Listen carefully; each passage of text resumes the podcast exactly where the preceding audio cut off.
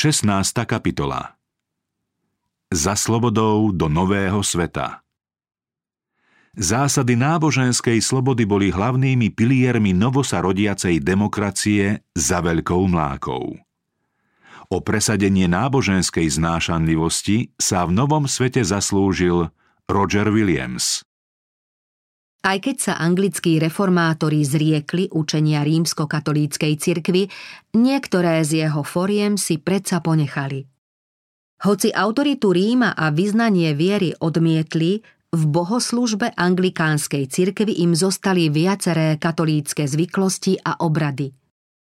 Tvrdilo sa, že tieto záležitosti nie sú otázkou svedomia, pretože písmo sveté ich neprikazuje, preto nie sú ani podstatne dôležité.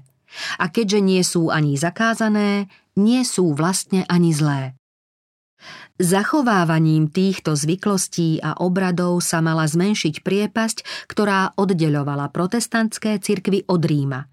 Tvrdilo sa totiž, že tým sa katolíkom umožní skôr prijať protestantskú vieru.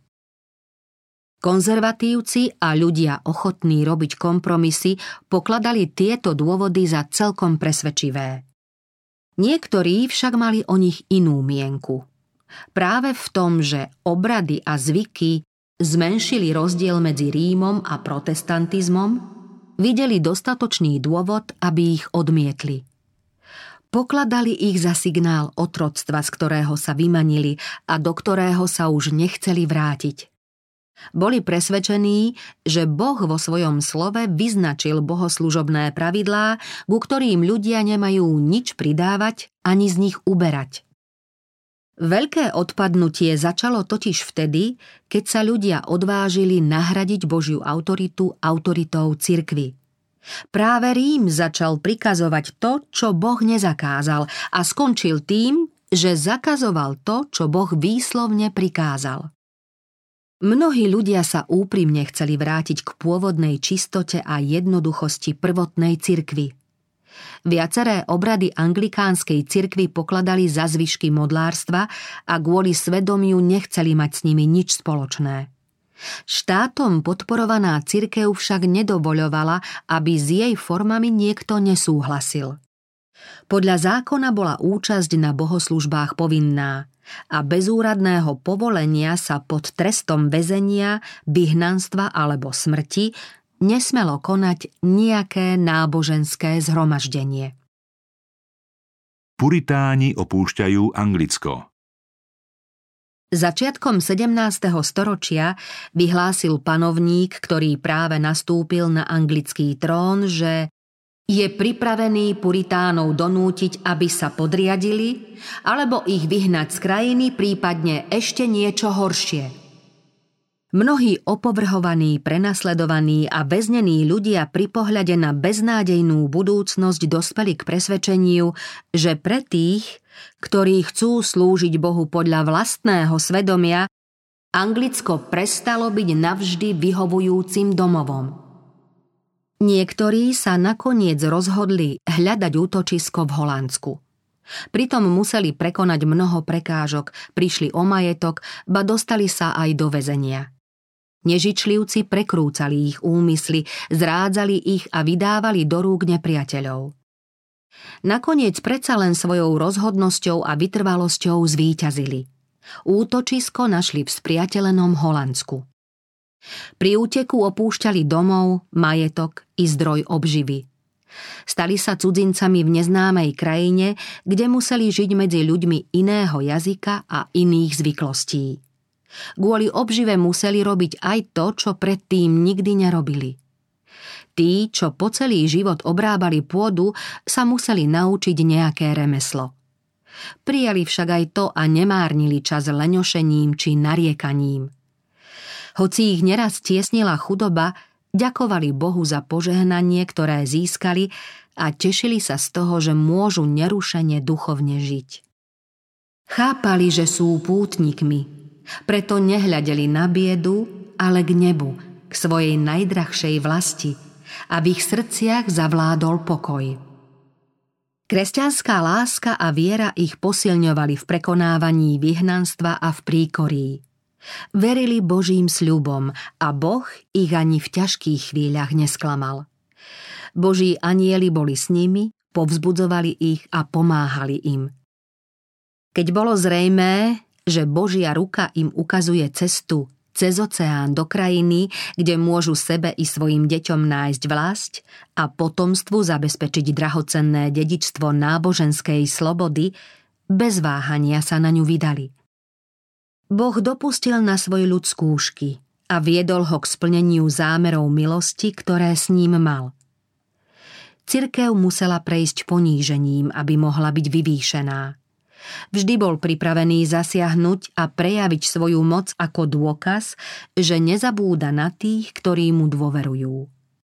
Beh udalostí menil tak, že napriek satanovmu hnevu a úkladom bezbožných ľudí nakoniec Božia sláva predsa len vynikla a Boží ľud sa dostal na bezpečné miesto. Prenasledovanie a vyhnanstvo otvorilo cestu k slobode. Keď boli puritáni prvýkrát nútení oddeliť sa od anglikánskej cirkvy, slávnostným sľubom sa zaviazali, že ako slobodný Boží ľud budú spoločne chodiť po všetkých Božích cestách, ktoré už poznajú alebo v budúcnosti spoznajú. Prejavili pravého reformačného ducha, prijali hlavnú zásadu protestantizmu – Pútnici odchádzali s úmyslom nájsť si domov v novom svete.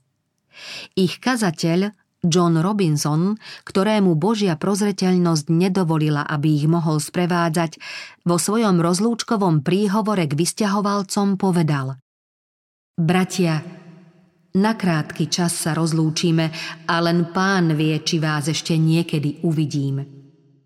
Či sa tak stane alebo nie, Vyzývam vás pred Bohom a jeho svetými anielmi, aby ste ma nasledovali potiaľ, pokiaľ ja nasledujem Krista. Ak vám Boh niečo zjaví prostredníctvom iného služobníka, príjmite to práve tak ochotne, ako ochotne ste prijímali každú pravdu odo mňa – som presvedčený, že Boh nám zjaví ešte ďalšie pravdy a zo svojho svetého slova nám dá ešte viac svetla. Nenachádzam slov, ktorými by som dostatočne vyjadril svoje poľutovanie nad stavom reformovaných cirkví, ktoré vo svojom náboženskom vývoji dospeli do určitého štádia a nepostupujú ďalej, než kam došli reformátori. Luteráni sa nevedia pohnúť ďalej, než kam dospel Luther. A reformovaní, ako viete, ustrnuli tam, kam ich doviedol veľký boží muž Kalvín, ktorý pravda ešte všetko nepoznal. To je bieda, nad ktorou treba zaplakať. Reformátori vo svojej dobe horeli a šírili svetlo, aj keď ešte nepoznali celú Božiu pravdu. Keby žili dnes, prijali by ďalšie poznanie práve tak ochotne, ako prijali prvé svetlo. Pamätajte na svoj cirkevný sľub, ktorým ste sa zaviazali, že budete chodiť po všetkých pánových cestách, ktoré už poznáte, alebo v budúcnosti spoznáte – Pamätajte na svoj sľub a zmluvu s Bohom i medzi sebou navzájom, že príjmete každé svetlo a každú pravdu, ktorá vás z písaného Božieho slova osvieti. Zaprisahám vás však, kedykoľvek budete príjmať nejakú pravdu, porovnávajte ju a zvažujte ju s ostatnými pravdami písma, prv než ju príjmete – Veď nie je možné, aby kresťanský svet vyšiel tak rýchlo z tej hustej protikresťanskej temnoty, aby náhle dospel k celkom dokonalému poznaniu. Len túžba po slobode svedomia pomohla pútnikom statočne znášať nebezpečenstvá dlhej plavby i ťažkosti a prekážky v novej krajine a s Božím požehnaním klásť v Amerike základy veľkého národa – Napriek svojej úprimnosti a zbožnosti pútnici úplne nepochopili veľkú zásadu náboženskej slobody. Slobodu, pre ktorú toľko obetovali, neboli ochotní poskytnúť iným.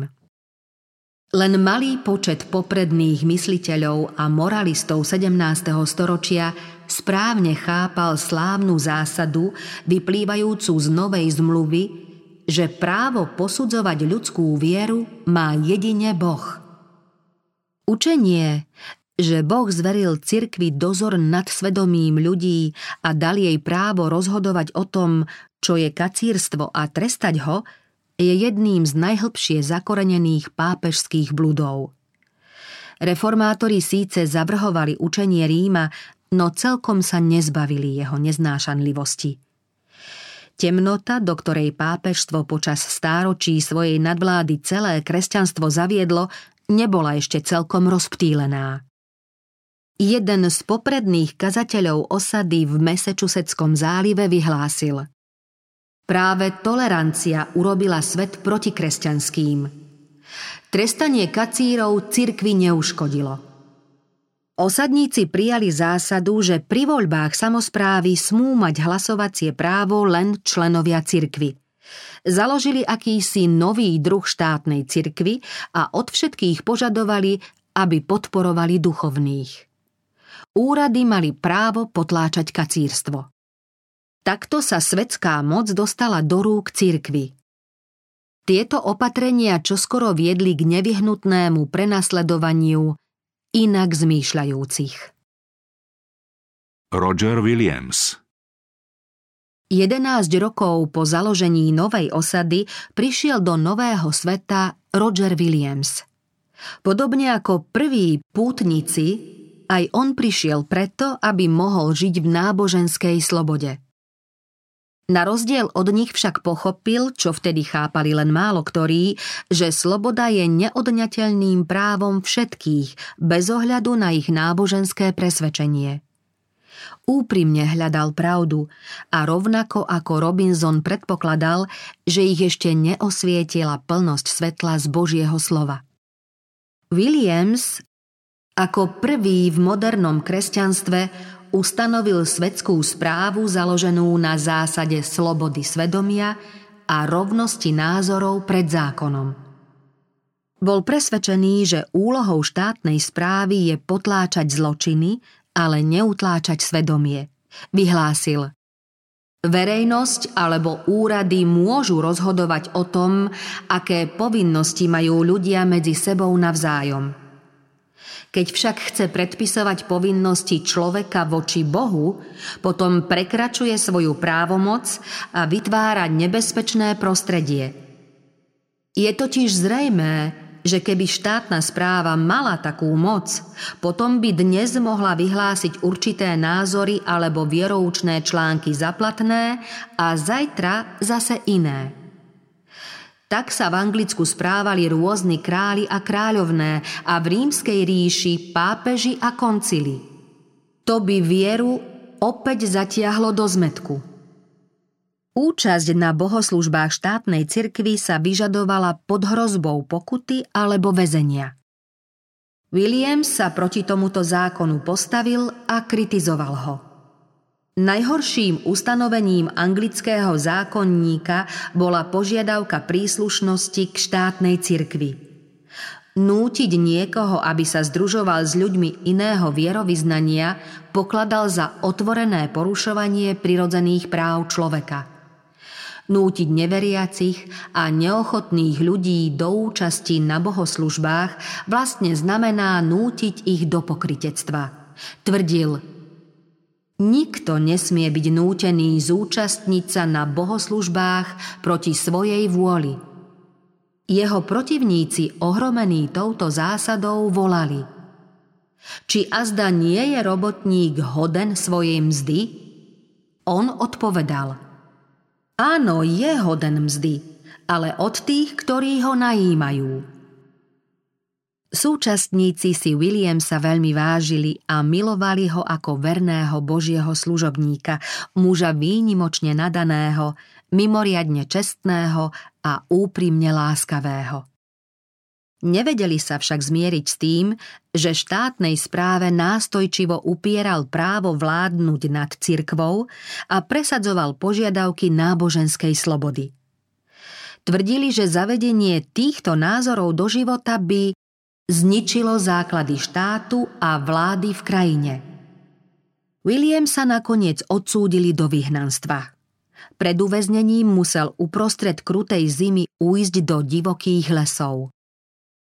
Neskôr napísal 14 dní som prežil v drsnej prírode, nemal som čo jesť a nikde spať.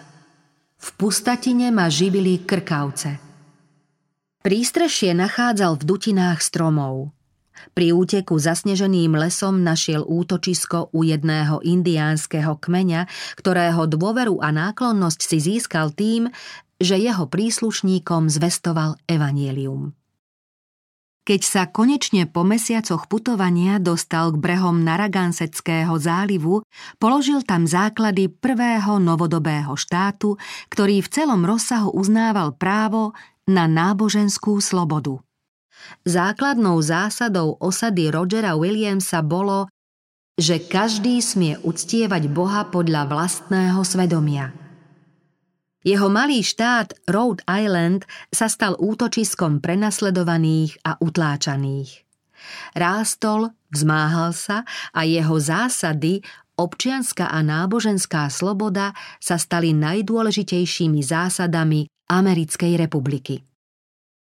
V slávnom starom vyhlásení, ktoré naši predkovia vydali ako svoju chartu práv, dnes známu pod názvom Deklarácia nezávislosti, sa hovorí – Pokladáme za samozrejmé, že všetci ľudia boli stvorení ako seberovní a stvoriteľ im dal neodňateľné práva, medzi ktoré patrí právo na život, slobodu a úsilie o šťastie. Ústava celkom jasne zaručuje nedotknutelnosť a neporušiteľnosť svedomia. Ako predpoklad zastávania akéhokoľvek verejného úradu v Spojených štátoch sa nikdy nesmie vyžadovať náboženská príslušnosť. Kongres nesmie vydať zákon, ktorý by nejaké náboženstvo prikazoval alebo slobodné vyznávanie náboženstva obmedzoval. Tvorcovia ústavy uznávali väčšnú zásadu, že vzťah človeka k Bohu nespadá do rámca ľudského zákonodarstva a že právo človeka na slobodu svedomia je neodsudziteľné. Túto pravdu netreba dokazovať. Vyplýva z podstaty ľudskej bytosti. Toto vedomie dalo mnohým ľuďom silu postaviť sa proti ľudským zákonom a nepovoliť ani v plameňoch hraníc – Pochopili, že ich zodpovednosť pred Bohom prevyšuje ľudské ustanovenia a nikto nemá právo ovládať ich svedomie. Je to prirodzená zásada, ktorú nemožno ničím zrušiť. Nová existencia v novom svete len čo sa po Európe rozniesli správy o krajine, kde každý môže užívať plody svojej práce a žiť podľa svojho svedomia, tisíce ľudí sa vydali k brehom nového sveta. Počet osád rýchlo rástol. Podľa vlastného zákona štátu Massachusetts mali do tejto krajiny voľný vstup a právo na pomoc z verejných prostriedkov všetci kresťania ktorejkoľvek národnosti, ktorí utekali za Atlantický oceán pred vojnami, hladom alebo útlakom prenasledovateľov. Tak sa utečenci a utláčaní stali podľa zákona hostiami štátu – v priebehu 20 rokov od príchodu prvých utečencov do Plymouthu sa v Novom Anglicku usadili tisíce pútnikov. Na ceste za vytúženým cieľom sa uspokojili s tým, že si skromnou životosprávou a usilovnou prácou uhájili holú existenciu. Od pôdy nežiadali viac než úrodu úmernú vynaloženej práci – neutešovali sa s vodnými predstavami o skvelej budúcnosti. Uspokojili sa so stálym, aj keď pozvoľným pokrokom svojho spoločenského poriadku. Útrapy seba zapieravého života v divočine znášali trpezlivo. Svojimi slzami potom zavlažovali strom slobody, kým jeho korene neprenikli hlboko do zeme. Bibliu pokladali za základ viery – zdroj múdrosti a chartu slobody. Jej zásady si usilovne osvojovali v rodinách, školách a kostoloch. Výsledky sa prejavili vo výnosnom hospodárení, múdrosti, poctivosti a striedmosti. Človek mohol v osade puritánov žiť roky, bez toho, aby videl opilca, počul zlorečiť alebo stretol žobráka. Bolo zrejmé, že biblické zásady sú tu najistejšou zárukou národnej veľkosti.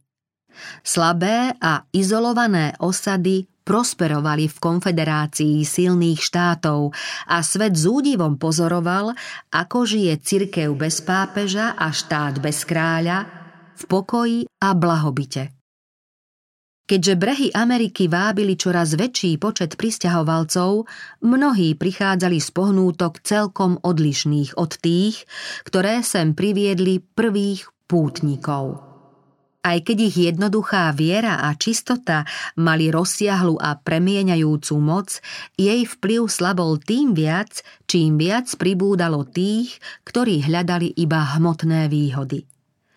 Zásada osadníkov, podľa ktorej do štátnej správy môžu voliť alebo byť volení len členovia cirkvy, mala škodlivé následky. Aj keď vznikla zo snahy o čistotu štátu, skončila sa rozkladom cirkvy. Keďže členstvo v cirkvi bolo nevyhnutnou podmienkou účasti na voľbách i predpokladom na získanie úradu, mnohí sa k cirkvi pripojili len zo zištných pohnútok, bez premeny srdca. Tak sa stalo, že k cirkvi často pristupovali neobrátení ľudia a že aj kazateľmi sa stávali jednotlivci nielen s bludnými názormi, ale takí, ktorí obnovujúcu moc Ducha Svetého vôbec nepoznali. Tým sa však znova potvrdilo to, čo sa v dejinách cirkvy od čias Konštantína až dodnes už toľkokrát prejavilo, že totiž každý pokus budovať cirkev pomocou štátu prináša neblahé následky. Snaha svetskou mocou presadzovať evanielium Ježiša Krista, ktorý vyhlásil Moje kráľovstvo nie je z tohto sveta, cirkvi len škodí. Aj najmenšie spojenie cirkvy so štátom nepribližuje svet k cirkvi, aj keď sa to môže tak javiť, ale v skutočnosti cirkev približuje k svetu. Na veľkú zásadu, ktorú hlásal Ján Robinson a Roger Williams, že totiž poznania pravdy postupne pribúda a veriaci majú ochotne prijímať každé svetlo, ktoré ich z Božieho slova môže osvietiť, Ďalšia generácia takmer celkom zabudla. Protestantské cirkvy v Amerike, ktorým reformácia odkázala bohaté požehnania práve tak ako v Európe, nepokračovali v začatej ceste. Aj keď občas povstávali svedomití kritici starých bludov, Väčšina cirkevníkov sa uspokojila so zdedenou vierou a zabehnutým spôsobom života svojich predkov, podobne ako Židia začia z Ježiša Krista alebo zástancovia pápeža začia z Lutera. V náboženskom živote bolo plno formalizmu. Šírili sa v ňom bludy a povery, ktoré by cirkev musela odmietnúť, keby bola napredovala vo svetle Božieho slova. Reformačné oživenie natoľko ochablo, že v protestantských cirkvách sa javila veľká potreba podobnej reformácie, akú cirkev zažila za Lutera. Prejavilo sa v nich priveľa svetáctva, duchovnej ľahostajnosti, obdivovania ľudských názorov a výmyslov namiesto zásad Božieho slova. Rozširovanie písma na začiatku 19. storočia a v dôsledku toho šírené svetlo po svete neprinieslo úmerný pokrok v poznaní zjavenej pravdy a prakticky prežívanej zbožnosti. Satan už nemohol zatajovať pred ľuďmi Božie slovo, ako to robil v predošlých dobách, pretože k Božiemu slovu mali prístup všetci – Svoj cieľ však dosahoval tým, že mnohých podnecoval k zľahčovaniu písma. Ľudia prestali študovať Bibliu a ďalej prijímali nesprávne výklady písma. Keď Satan poznal, že pravdu nezničí prenasledovaním, znova použil metódu kompromisov, ktorá už predtým viedla k veľkému odpadnutiu a k vzniku rímskej cirkvy. Začal spájať kresťanov teraz už nie s pohanmi, ale s tými, ktorí svojim lipnutím na svetských záujmoch dávali jasne najavo, že sú modlármi práve tak, ako kedysi uctievači sôch. Výsledok tohto spojenia bol rovnako zhubný ako výsledok obdobného spojenia v časoch minulých. Pod plášťom náboženstva sa skrývala pícha a výstrednosti, čo rozkladalo cirkev. Satan ďalej prekrúcal a falšoval učenie písma. Tradície, ktoré ničia milióny ľudí, zapúšťali hlboké korene. Cirkev podporovala a obhajovala tradície, namiesto toho, aby zápasila o vieru raz navždy odovzdanú svetým. Tak odložila zásady, pre ktoré reformátori toľko vykonali a vytrpeli.